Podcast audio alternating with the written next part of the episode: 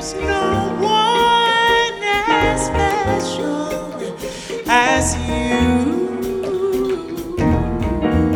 Welcome to the Periscope, presented by Lewis Brisbois, the podcast that explores the challenges of today and opportunities for tomorrow. My name is Steven Beer, co chair of the Entertainment, Media, and Sports practice at Lewis Brisbois. Joining me, as usual, is my co chair, Jonathan Pink. And today we have two special guest hosts. Gregg Clifton, captain of our sports team in the Entertainment, Media, and Sports Practice Group, and Associate Christina Stylianou, Associate Attorney in our group. Our sports group regularly handles an array of matters within the professional and collegiate sports space.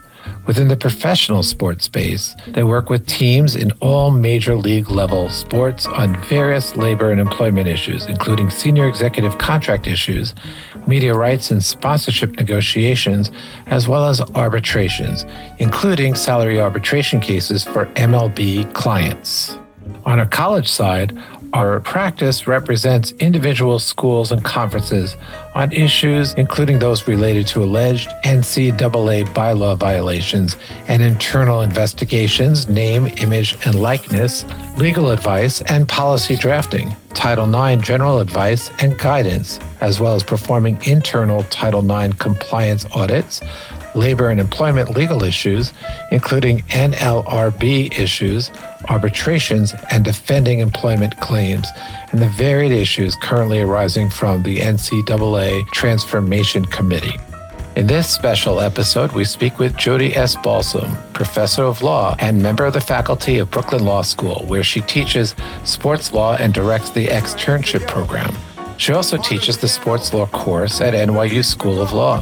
Jodi is a co author of The Weiler Sports and Law, the leading law school casebook in the field. She serves on the editorial boards of Law 360, Sports Embedding, the Journal of Legal Aspects of Sport, and the international sports law blog, LawInSport.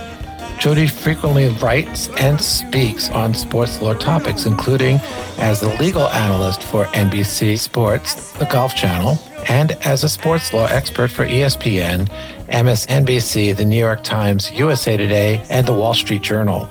Before joining academia, Jodi was the National Football League's Counsel for Operations and Litigation, and prior to that, an antitrust litigator with the New York firm Simpson, Thacher, and Bartlett. Jodi served as a law clerk on both the Federal District Court and the Second Circuit Court in Manhattan. A graduate of Yale College, Professor Balsam received her law degree from NYU School of Law. So let's ask Jodi some of the things that we've been thinking about and working on. Specifically, I want to begin by discussing the NIL exploitation. We're approaching two year anniversary of the NIL era. In the first year to year and a half, we saw tons of new activity with respect to deals being made, state legislation being proposed, enacted, changed, repealed, debate, and state legislation over NIL for high school student athletes, increased involvement by collectives in a number of different areas. NIL deal making or facilitating recruitment involvement and increased booster involvement from the year and a half mark onwards, we start to see enforcement and issues for potential litigation arise. And I know that you have a background in antitrust, Jodi, so I just want to kick off the famous Alston decision, which heralded the NIL era.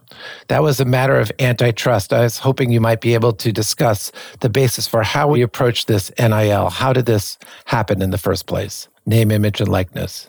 So the fact is that Alston does not address NIL. The era began with state legislation as states responding to outcry over the treatment of college athletes, one by one, enacted statutes that reinstated college athlete name, image, and likeness rights. The NCAA had long prohibited college athletes from monetizing their publicity rights as a form of creeping professionalism to retain college athletes' amateur status. Uh, they would be declared ineligible if they were to do the things that are now routine in the last year and a half. Um, that state legislation built to momentum in the spring of 2021. At the same time, that the Alston antitrust lawsuit was being argued in front of the Supreme Court. The Alston antitrust decision that came down in June of 2021 does not once use the words name, image, likeness, or publicity rights. It has nothing to do with intellectual property. It's pure antitrust suit. However, two weeks after it came down, the first NIL statute became effective. And at that moment, the NCAA had a decision to make about how it would handle the new state legislated NIL era. One option on the table up until about the time Alston came down was a potential constitutional challenge to this state legislation. And I believe that one of the reasons that challenge was abandoned is because reading the tea leaves of Alston, it didn't look likely that any court would be receptive to the NCAA's arguments to preserve amateurism by judicially repealing the state name, image, likeness laws. What Alston addressed was other aspects of the NCAA's regulatory regime. Specifically, the NCAA's rules that colleges may offer only limited benefits in recruiting high school athletes or recruiting through the transfer portal. Benefits limited to what used to be called cost of attendance. Those benefits included room, board, tuition, books, and a few thousand dollars, typically in the three to five thousand dollar range of ordinary expenses that college athletes, in fact, any student on campus usually incur. The NCAA was capping benefits that can be offered to college athletic recruits to cost of attendance up through the Alston case, which examined that cap and found it not justified for whatever pro competitive benefits that the amateur athletic product delivered to consumers. And that the cap on what colleges can offer should be higher. The new cap is referred to as education related benefits. So it's room, board, tuition, books, day to day expenses, plus any item that a college can argue is related to the student's education, like summer internships at Nike that have an educational benefit, or postgraduate vocational tuition, or study abroad. So all of a sudden, the landscape is far broader as to what under the post Alston world colleges can offer in recruiting college athletes. Of course, two weeks after Alston came down, the first NIL law became effective. And even though the NCAA continues to ban using NIL opportunities as improper recruiting inducements, that is exactly what's going on. So the colleges are competing not only with respect to offering education related benefits, but there's no doubt that they're also offering NIL related compensation, even if they disguise it through outside collectives or booster opportunities. I was hoping you could tell us a little bit about these collectives. I've been reading about them and hearing about them, but I'd love to uh, hear from you about the genesis of them. Well, universities themselves are somewhat hamstrung in generating opportunities for their athletes to monetize their celebrity. Um, they're hamstrung in a couple of ways. Uh, one is that the NCAA still articulates a ban on improper recruiting inducements. Right. So they would be violating NCAA rules if they directly created NIL opportunities as a recruiting inducement. Secondly, there's Title IX, which you referred to earlier in your opening remarks. And Title IX requires universities to treat their male and female athletes equitably, including with respect to how the sports are funded and how students are induced to enroll through scholarships and other benefits if the universities were directly generating NIL opportunities, then in the Title IX compliance accounting of what is being offered to different categories of students, male and female students, since a lot of the NIL opportunities tend to flow towards the high revenue sports, football, basketball, the university would be deemed complicit in equitably distributing the financial support related to athletics to male and female athletes. So, as I said, the universities are hamstrung. They can't be the ones, for reasons of Title IX and reasons of NCAA regulations, to directly deliver the compensation for NIL exploitation to the athletes. So who's going to do it?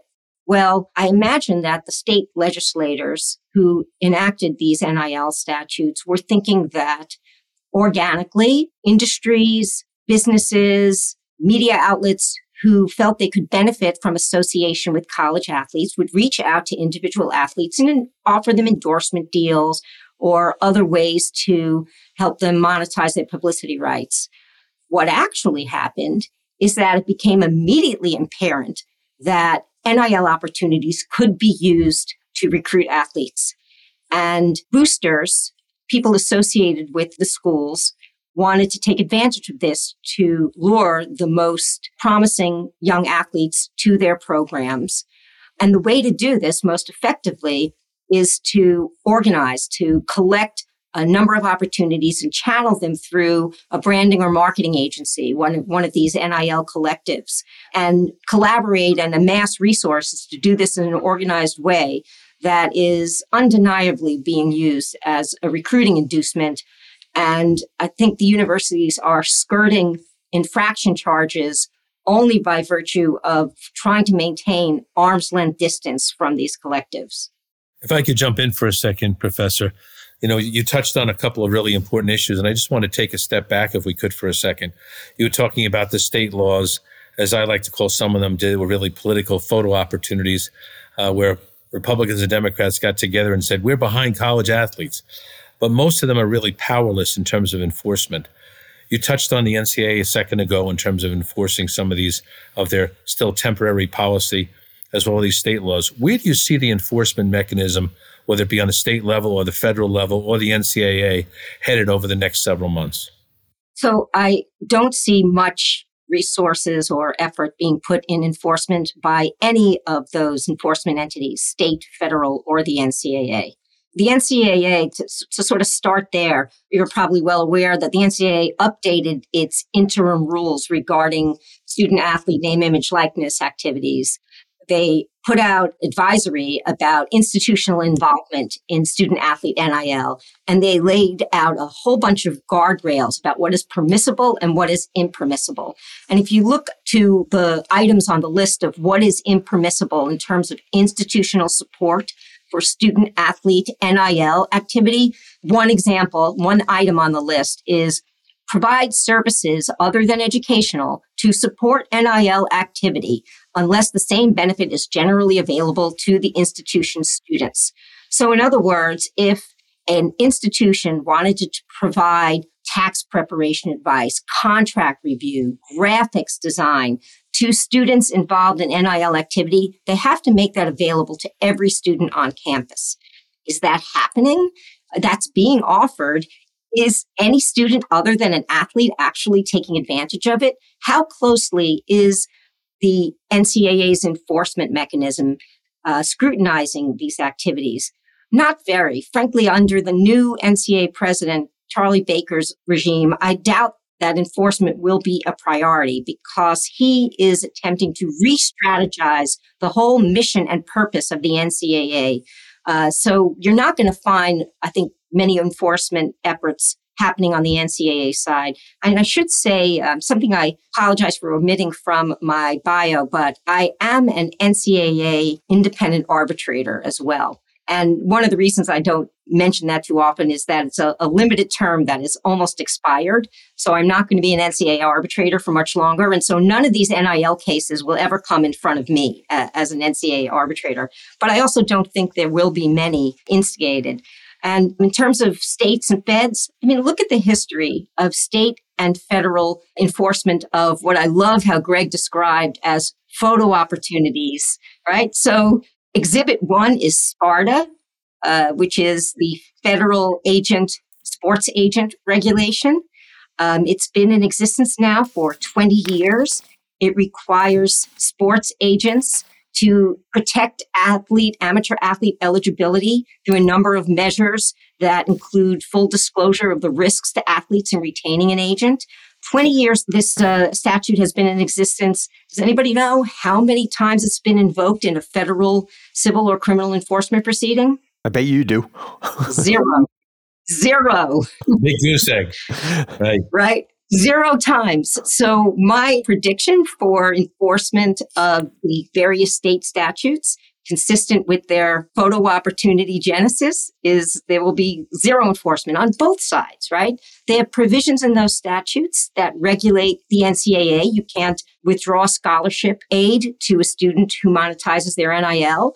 They're not going to spend much effort seeking out those uh, episodes and, and, and enforcing the statute, but nor are they going to enforce the statute against college students who breach provisions addressed to, for example, uh, some states' NIL statutes prohibit college athletes from associating their NIL with vice products like gambling or cannabis or alcoholic beverages.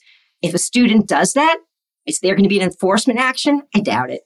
So on the NCAA side of things, right? It's interesting because that guidance that you were talking about came out what October or so of this past year. And Charlie Baker, since taking over on March 1st, has said that, you know, one of the missions going forward for the NCAA is to kind of focus on consumer protectionism of student athletes insofar as needing to put protections in place calling on on congress again to you know issue some kind of federal legislation to protect student athletes um, from being taken advantage of. What do we think about that? Is that double talk then? Is that because it doesn't really seem if you're going to put guidance in place that doesn't allow for these programs that would help student athletes practically going forward in these nil deals and you know you have to make it that all students of university need to have access to them then charlie baker is moving forward in a ncaa that has already significantly restructured. So another bit of blowback after alston and the state nil statutes became effective is that the ncaa convened essentially a constitutional convention to rewrite to redraft its constitution and one of the things that it did, I mean, you could tell how significant the redraft was in that the former NCAA constitution was 40 some odd pages long. I'm just talking about the charter document, not the hundreds of pages of bylaws and, and regulations. The new NCAA constitution is 22 pages long and it strips out from the NCAA most of the governing authority it reduces the NCAA's functions almost to its 1906 inaugural year, right? They now retain primarily seven areas of responsibility conducting championships, promoting gender equity, developing health and safety guidelines, establishing rules for sports competitions, managing the NCAA's intellectual property, maintaining historical and statistical records, right? So if this is what's left of the NCAA, if they have stripped themselves of regulatory authority beyond that, what happens next is largely in the hands of the divisions. And the byproduct of the NCAA's constitutional convention was that the authority delegated to the various divisions, divisions one, two, and three, is now being articulated through their own constitutional conventions. Each of the divisions, including Division One's Transformation Committee, you can tell by the name what they have in mind, is going to rewrite the rules of academic eligibility, of amateur status, of what kind of student athlete benefits can be provided, even above and beyond what Alston said um, was permissible, what uh, NIL rules should be put in place.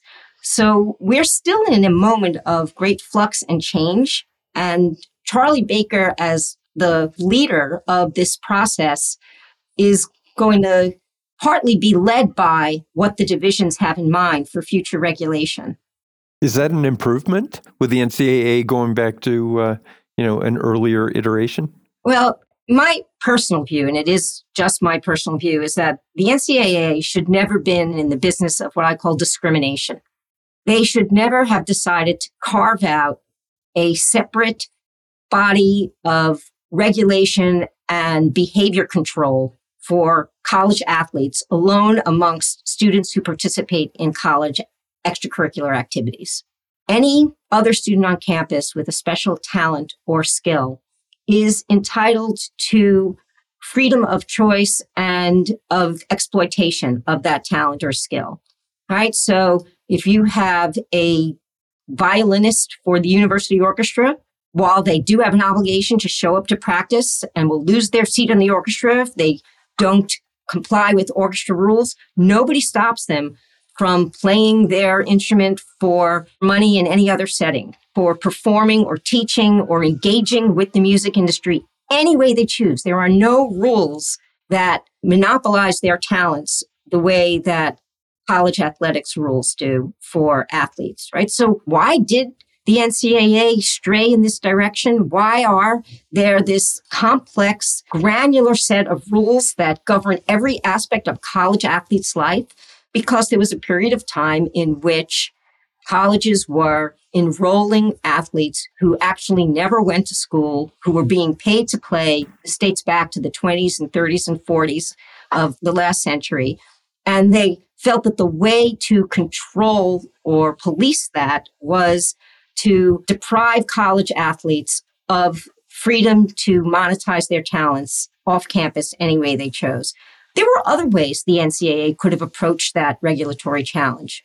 For example, not restricting what college athletes do, but restricting what the universities do. You may not deploy an athlete on your field of play unless they are truly enrolled in the university taking a minimum number of courses right? Or penalize institutions, not college athletes, for using ringers. They chose one direction, and over decades of regulatory accretion, the burdens on college athletes became greater and greater, and the disparity between the benefits that the university was receiving from their participation in athletics and what they receiving were receiving became greater and greater.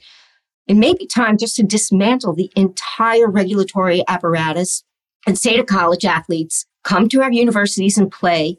We will not treat you any different than any other student on campus. However, if you participate in this extracurricular activity, you have to abide by the rules of the activity. The violinist has to show up to rehearsal five days a week ahead of a performance. And then they have to get to the performance on time and perform at their best. So do you as a college athlete. You know, one of the things that you've mentioned and you're just describing those areas with the other students on campus. We do have student athletes now who are taking advantage of NIL opportunities for them. And I've had a number of schools call me in the last several weeks about student athletes who are coming into their athletic director or the general counsel's office who are having issues with their NIL deals in terms of receiving payment or enforcement. Obviously, there's a question there about what the colleges can do.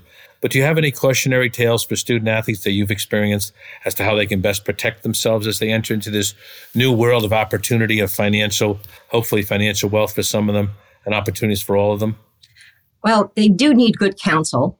And since we're all learning on the job here, right, we're, we're flying the plane as it's being built, as they say, there will be unfortunate circumstances where college athletes are not being advised properly and are, are facing liabilities or, or missing opportunities that they should get. I will point out that some of the state legislation anticipated exactly the problems you're referring to. So, for example, in the very first uh, college athlete NIL statute to be passed, the one in California, it actually includes an obligation on the part of California universities to provide training in financial literacy and business management to all college athletes so that they could optimize their involvement with NIL exploitation. Similarly, in Illinois, I think the only state that might have this provision, their college athlete NIL statute includes a contractual limitation.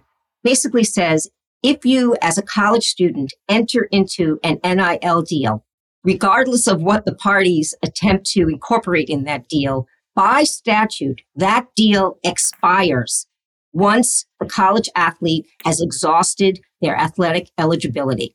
So the state is imposing a contractual term on every NIL deal entered in that state. What does that do? Well, that avoids the problem that is that some college athletes have encountered once their eligibility has expired, in which they're bound to deals entered into while they were playing for schools now they're in the pros or they have other business opportunities that are richer and that are consistent with their professional obligations and their career trajectory, and they can't avail themselves of those because of exclusivity provisions in a college era NIL deal.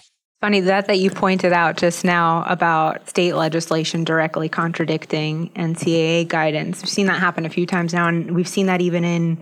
So California now has another proposed law on pay for play, and so does South Carolina. Um, I was wondering if you could speak to state legislation directly contradicting the NCAA and what how that's played out so far, the influence that that has had on college athletics.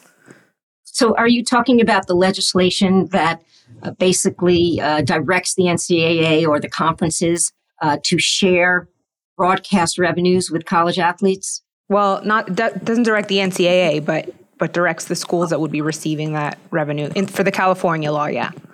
Right. Right. So I mean, there are a lot of aspects of that law that are questionable, um, including whether you can direct a copyright owner the NCAA in the case of March Madness, um, the conferences and individual schools in the case of other sports, uh, which sell their rights to TV. Um, so they are the copyright owners. Can, can you direct them to share those revenues with participants in the event that's being produced? Can you rewrite federal copyright law through state statute? I, I think that's highly problematic and um, an open question and um, there are also some state laws that already exist that point in a different direction. So I'll give you an example. There was a, a case brought in Tennessee by college athletes seeking to have the Tennessee D1 schools share broadcast revenue with the college athletes based on their rights of publicity. They argued that the exploitation of their names, images, and likenesses on college football broadcasts needed to be properly licensed from them. They needed to be compensated for their appearance on college broadcasts. And Tennessee happens to have a very specific right of publicity statute, which says that your right of publicity is trumped by the need to make use of a name, image, and likeness for the purpose of news reporting or sports broadcasting, among other categories.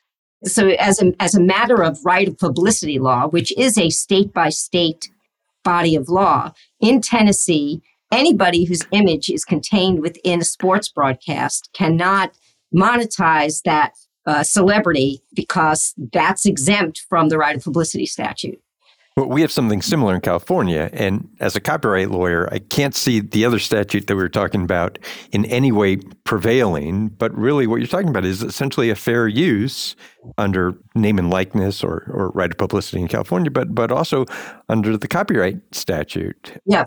Because the only way they share revenue other than contracting between themselves is if the, the, the, the players are deemed to be co authors of the work. Exactly. In which case, they also have the right to license it. Yes, and what may resolve this whole constellation of issues is where I think college athletics is heading, which is allowing them to be considered employees or coming to the point where their status shifts from being students to employees of the university, right? Because if they're, first of all, on the copyright broadcast side of the picture, if they're employees of the university, then unless contractually determined otherwise, what they do on the playing field is work for hire. Exactly. Right. Um, and as employees of the university, we may resolve a whole host of issues where collective bargaining is possible. Right. One of the ways that the professional leagues have resolved concerns about unfair recruiting practices and competitive balance and maintaining sort of disciplining the team's owners as a as a financial matter is through collective bargaining. Right? Collective bargaining in professional sports is as good for the owners as it is for the players in terms of economic rationality in the way business is conducted in those sports. Got a quick question for you in relation to that, though. You know, we've had a labor board, a new general counsel who appeared under the Biden administration, named Ms. Abruzzo, who's been very aggressive in her pronouncements that student athletes shouldn't even be called student athletes; they have to be called employees, etc. That's being litigated now. One of the things that I'm always curious about, first of all, do you think that will ultimately uh, end up with the student athletes being reclassified as employees under the NLRA? That's my first question. I don't think there's a monolithic answer to that. So, despite the general counsel's uh, opinion letter which seemed to point in the direction of a, a, global designation of all college athletes as employees. What you're what you're seeing where it's actually been litigated is that it's very much situational. So there have been federal court cases brought under the Fair Labor Standards Act seeking to classify college athletes as employees. And different courts come out different ways depending on who the college athlete is, what sport they're playing, what division they're playing in, whether the sport is revenue generating, whether they're scholarship students. The test for whether somebody should be classified as an employee, commonly referred to as the primary beneficiary test, has multiple factors and elements, and they need to be weighed in a very fact specific manner. And so I don't think you're going to get a nationwide athletes are employees designation. I think what you'll get is sort of a case by case ruling. And granted, with the NLRB's general counsel weight behind the employee status question, maybe the needle will be pushed further in that direction than it might otherwise be. Uh, but I, it's it's got to be litigated on a, a basis of a factual record. So right now you have the unfair labor practices claim being brought by a putative ath- college athletes union against USC out in California. Um, that's at very early stages. Amongst the factors that will be considered are that it's a private institution, not a public institution. As you know, uh, public employees are not subject to NLRB jurisdiction. That Federal labor policy did not displace or preempt state labor laws, and state universities and their putative employees, college athletes, are not subject to the NLRB's jurisdiction. So that would have to be separately adjudicated or regulated through state labor law. So you have this lone private institution, USC, now dealing with a charge that they need to consider their college athletes to be employees. On the East Coast, you have the Johnson case, which was just argued in the Third Circuit. A bunch of college athletes in East Coast schools, including Villanova and other schools, private schools, have sued under the Fair Labor Standards Act to be deemed employees and receive back wages uh, on a motion to dismiss, which the NCAA brought, arguing that as a matter of law, college athletes could never be deemed employees. Uh, the, the not the NCAA, the universities brought. The universities lost that motion, right? So um, they wanted a ruling on the pleadings before there was any discovery or any factual record developed that college athletes could never be employees. The court rejected that motion, uh, and the case was set to proceed to developing a factual record when the Third Circuit granted a rare interlocutory appeal um, and heard argument a couple of weeks ago. Everybody thought when the Third Circuit granted that appeal that, well, they never do that unless they disagree with what the trial court did. Then oral argument takes place, and the Third Circuit panel reamed the colleges and institutions. Um, it's you always want are reluctant to read tea leaves based on oral argument, but it sounded like there was consensus on the bench that this case should absolutely move forward to develop a factual record on whether these college students should have been considered employees. And what's interesting, it appears as though Justice Kavanaugh's concurrence uh, always seems to be referenced and thrown in there whenever it's possible in all these cases. The one other thing with the NLRA, which I thought was interesting with the student athletes, one is initially they tried to get UCLA as part of that unfair labor practice charge, and then they dropped it, which I thought was very interesting. And now, from what I understand, the same person who's been the impetus behind the unfair labor practice charge, who was a non-athlete, used to be an athlete at UCLA, he has now filed and been behind a discrimination claim that's been filed with the EOC against UCLA recently, claiming that black student athletes, particularly football players, have been discriminated against. My one question for you, which I think would be interesting, is assuming uh, that they are named and made to be employees of the university. Do you see a strong impetus for those student athletes who would now be employees running and unionizing? And I'll just say, I don't think so because I think they're happy with their NIL rights and they don't necessarily want to pay union dues. But I was just curious what you think uh, would be the outcome of that. There are a lot of obstacles to student athletes unionizing. Chief amongst them that most conferences comprise state universities with just a, most of the D1 conferences um, comprise state universities with just a sprinkling of private universities. And if you recall back seven, eight years ago when the Northwestern football players attempted to unionize, right? So Northwestern, the sole private institution in the Big Ten comprised of all state universities. The regional director of the NLRB granted them permission to attempt to unionize, and they even held a vote, which was kept secret pending appeal to the full NLRB, the full board, which vacated the decision below and never unsealed the vote on um, prudential reasons. The prudential grounds for not allowing them to be declared employees and unionized was because the conference would be disrupted if only one team amongst then 12 was subject to a collective bargaining agreement. That they assessed that the conference wide engagement with college athletics would not be possible if different athletes played under different rules with respect to the activities of preparing for and engaging with the sport, right? So, not that the rules on the football field would differ, but that the rules around compensation, practice, travel would be determined by a collective bargaining agreement at Northwestern that could be in conflict with the operational requirements of every other football team in the Big Ten. So that's that's sort of one obstacle as a practical or prudential matter. College athletes may decide it doesn't make sense to unionize but that doesn't mean they wouldn't seek all the other benefits available under federal and state law as employees. Of course there are risks to being employees as well especially tax liability which I think is something that's not getting enough play in this conversation, right? You receive a scholarship over four years that at some universities is worth quarter of a million dollars. That's tax free. If that scholarship goes away and instead you're receiving taxable compensation, you're receiving income. Many students on campus who are getting a quarter of a million dollars worth of benefits through scholarship are not playing in revenue sports. If they stop getting that scholarship money and get income instead, it won't be a quarter of a million dollars. It'll be a lot less.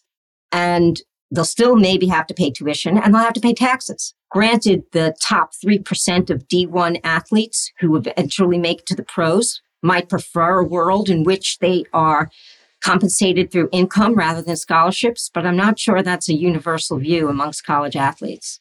I think that's an interesting point. And the, and the really interesting thing is that the, the gentleman who pushed forward on the Northwestern is the same gentleman who's pushing right now with his outside association uh, with regard to the USC unfair labor practice charge. So it's very interesting. And, there, and the fact that there has not been one student athlete despite urging from the general counsel, who stepped forward and offered a willingness to file a charge in any way, shape, or form to try and establish their rights as employees under the NLRA.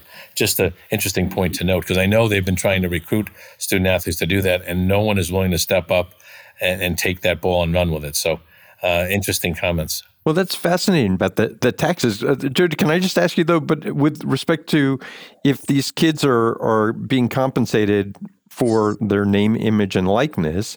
I mean, I I'm imagining that the idea is that they're going to get a lot of money for this for some endorsement, and certainly that's being taxed. Are you seeing any blowback vis-a-vis the tax implication there? Well, I think that we might be in the sweet spot for college athletes at this moment. Tax-free scholarship and any other education related benefit right? So all of the education related benefits are arguably not taxable income. Um, and in parallel to that, these students can generate income now. They're permitted now to monetize their talents and celebrity through NIL deals that will, if they're advised uh, competently, incorporate in their financial planning the ultimate tax liability for those deals. Uh, so this might be the sweet spot in terms of college athletes optimizing the monetization of their talents, not being considered employees, receiving full boat guaranteed scholarships. Scholarships can now be guaranteed, and also being able to earn some money on the side through these NIL deals.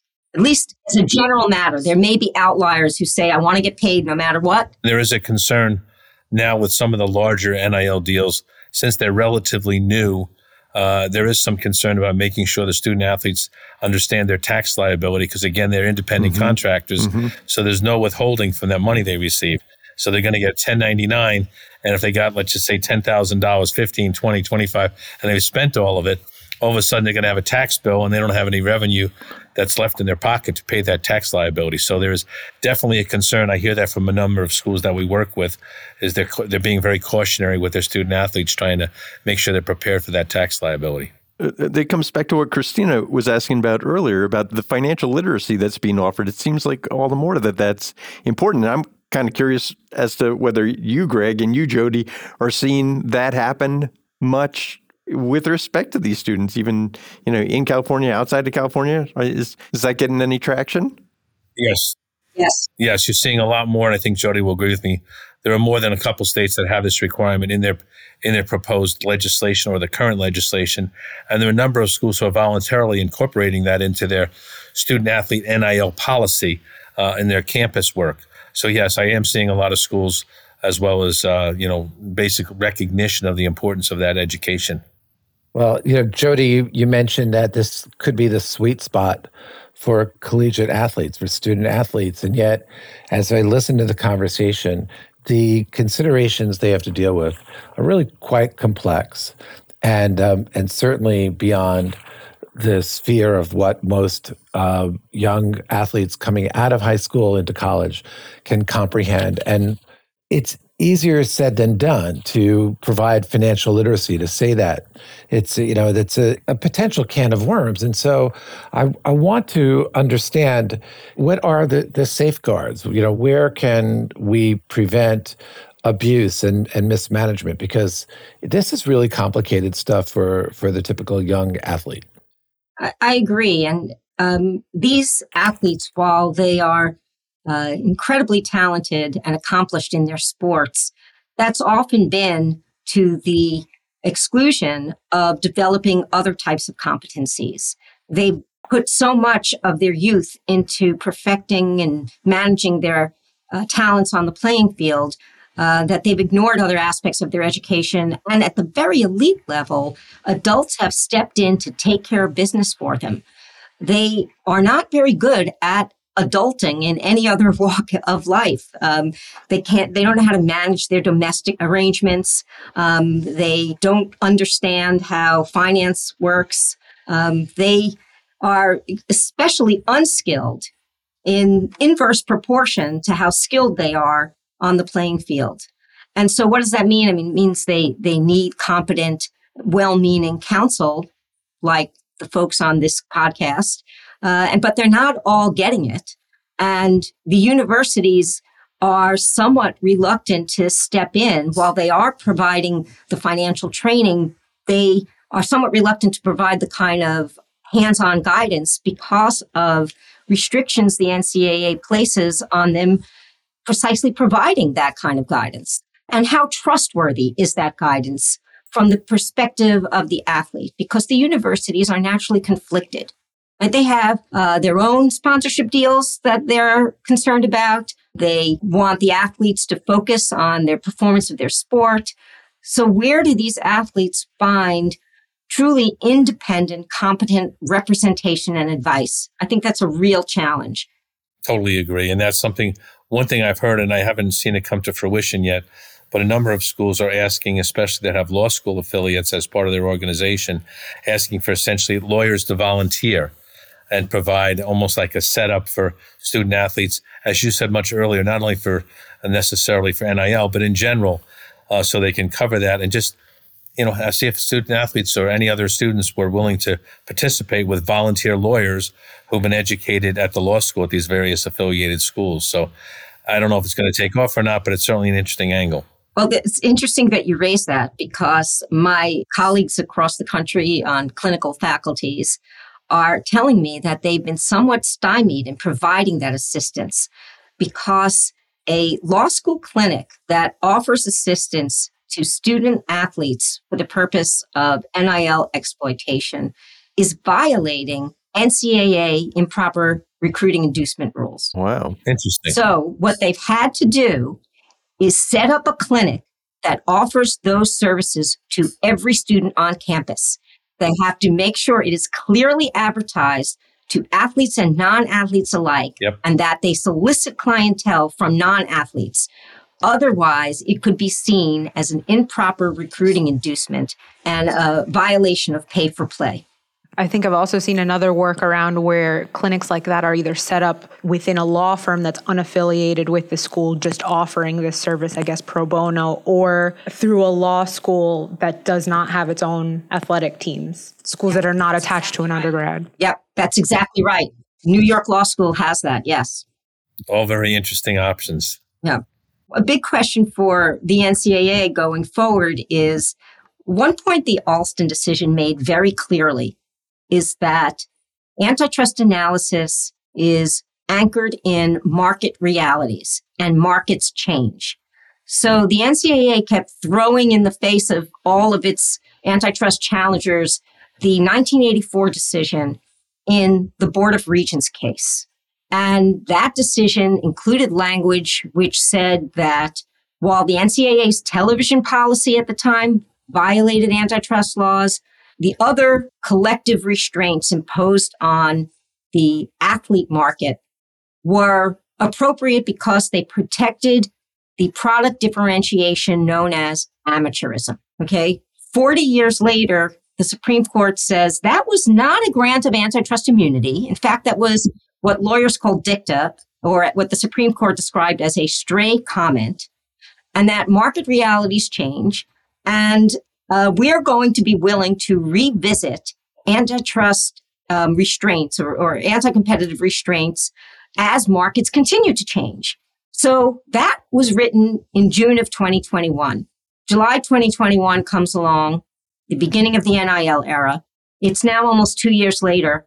I think market realities have already changed. I think that things are moving so rapidly that the argument that preserved something of the NCAA's regulatory apparatus back in as early as, as short ago as 2021 may no longer apply. The argument was that amateur brand college athletics was something consumers desired, was amateurism was necessary to differentiate the college athletic brand from other forms of engagement with athletic competitions from the consumer perspective. Is that even true anymore? Is there such a thing as amateurism really at this point?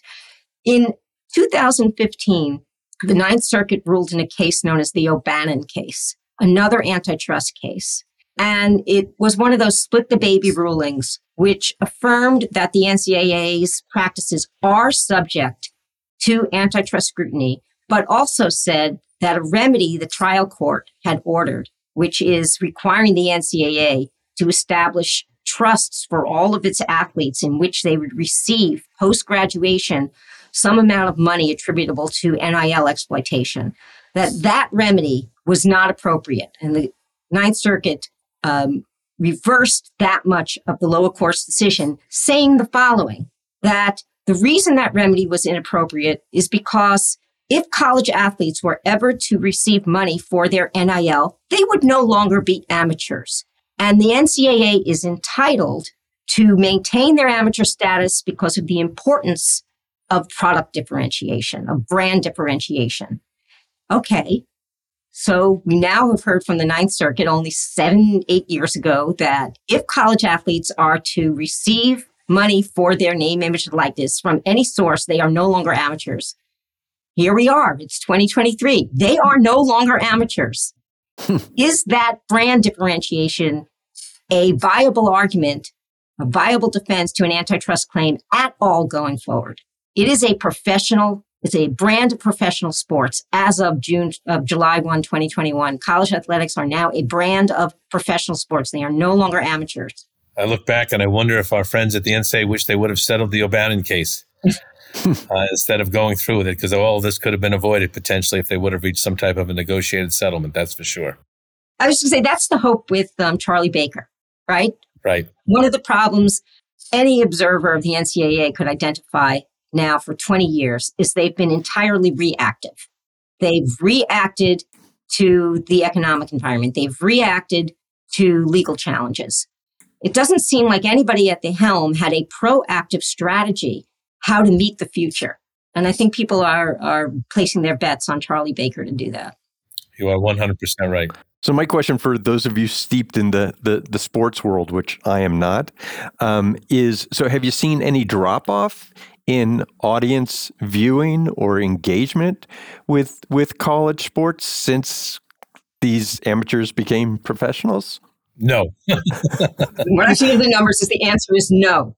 The point was made in the Alston decision that one reason they could endorse the less restrictive alternative of allowing college athletes to receive any type of education related benefit is precisely because the numbers in terms of TV audience, ticket sales, consumers interest in college sports had not fallen over the prior couple of decades as college sports became increasingly commercialized, that the amateurism brand had not been damaged by the increasing professionalization, commercialization of college sports. So therefore, the NCAA could not justify the tighter restrictions they had in place at that time in terms of benefits being offered to recruit college athletes. They raised the lid on that from cost of attendance to education related benefits, right? Undefined. and and I think that lid is now blown off, right? Because now we have NIL and it's clear audiences are not declining for college sports despite the fact that these athletes are now professionals. Hmm.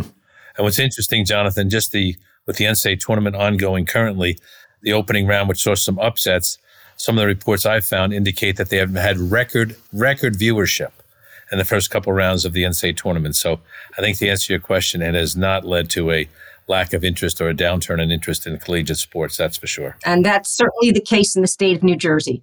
Mm, super interesting. So as far as this being a sweet spot right now with the way things lie as far as, you know, athletes being able to monetize their NIL but not being deemed employees yet, the problem with it is that we can't expect it to last, right? Because it, this is obviously not where things are going to stop. And it looks like the NCAA is maybe kind of waking up now, maybe trying to enforce things now. I mean, we just had the situation with the Cavender twins and John Ruiz, and it looks like that's the first one out of the gate, like the first shot at enforcement. Where do you see that going? So I don't think there'll be any serious repercussions for any of those students who have been uh, now subject to NCAA enforcement scrutiny. Um, I think the enforcement powers are fairly weak. Um, the NCAA, despite there not being a realistic threat that states are going to come after them, they don't want to violate state law. Um, it's a bad look uh, either way. And so they're going to be very careful about withdrawing student eligibility or scholarships or imposing any other sort of sanction on students who cross the line. I think universities might be more at risk than the students in these cases. Um, but even then, I, I just the NCAA doesn't have the stomach anymore for fighting this battle. So why even try with that one? I mean, that the, the sanctions in that case were fairly weak, just you know the way you just described. But but why why try and why that particular situation? Because it's not like we opened this conversation with exactly that, right? NIL being used by boosters in as a recruitment tool is not an unheard of thing right now. So I, why this particular? Well, it's it's kind of like the lone sheriff in the wild, wild west, right? They they, they make a stand. Um, maybe they tame the uh, outlaws in one town, but there is a whole prairie full of these towns that um, they're never going to have the resources to get to. You know, I, I think it might just be flag waving. It just seems, I mean, especially because they went after a, a women's team first, seems like a needless low blow from the NCAA. Not advocating that one, you know, one is better than the other, but you know what I mean. You know what I mean? Like women have had it hard already. Totally agree with that, and it, it reminds me of another point to be made about the new world of NIL exploitation is that one cohort of students who've been totally under recognized and under rewarded for their athletic prowess are the female athletes, are the women's teams. And women have disproportionately benefited from NIL exploitation, the women athletes on campus. Attention that they get from their own universities in terms of resources, support, funding is now been sort of outscaled by the attention they're getting from the business community that seeks to use them as endorsers. I hate to sound like a male, but that seems like at least a, a, a silver lining. Absolutely, no, no question that um, a lot of student populations are using NIL uh, to achieve some equity, and especially the imbalance racially and otherwise between the revenue sports and the non-revenue sports. Right. So one complaint that has been made from a number of quarters uh, about the current state of college athletics is that you have these revenue sports largely populated by black athletes and they are on, on, on their backs the university is subsidizing all of the other sports on campus which are majority white or are elite olympic sports or sports that emerge out of highly privileged settings like, you know, rowing and sailing, tennis, lacrosse, swimming, right? And so one thing that NIL is accomplishing is reversing the lopsidedness of that equation, right? Where is all the money flowing finally um, is, is to the revenue sport athletes individually, right? So it's not really the members of the lacrosse team or the rowing team who are getting these endorsement deals, right? It's it's the members of the football team and the basketball team, and good for them. Yeah, amen. They've been carrying the rest of the university on their backs uh, for a long time. But Jodi, is there anything that you feel that we may not have discussed or addressed, or anything that you feel that that um, our listeners would really want to know that perhaps we haven't hit yet? I might just end with the question that I start my sports law class unit on college sports with, which is what is the legitimate mission of the NCAA? Why do we need an NCAA? What should its purpose, goals, operation be? Uh, and can we reimagine it? Um, can we start with a clean slate and reimagine what its role will be in the life of college athletics. I think they've started to do that with the revised constitution, and we'll hear more from the divisions as they come out with their division specific legislation. But I think somebody at the leadership level of the NCAA needs to answer that question. Well, that'll be interesting to imagine a post NCAA universe and how it can govern or have a framework responsible framework for scholar athletes. Um, but thank you so much, Jodi. I think we really benefited from this conversation. We really learned a lot, and um, it's, it's, clear that we're really just at the beginning of, uh, of a renaissance, of a real radical change going forward for student athletes, and especially as it relates to NIL. Thank you, Jodi. Thank you, Jodi. Great to listen to you as always. Thank you all. Your co hosts are Steven Beer and Jonathan Pink. Our publicity producer is Ayush Kumar. Our technical producer is Noah Vanderwerf. Oh,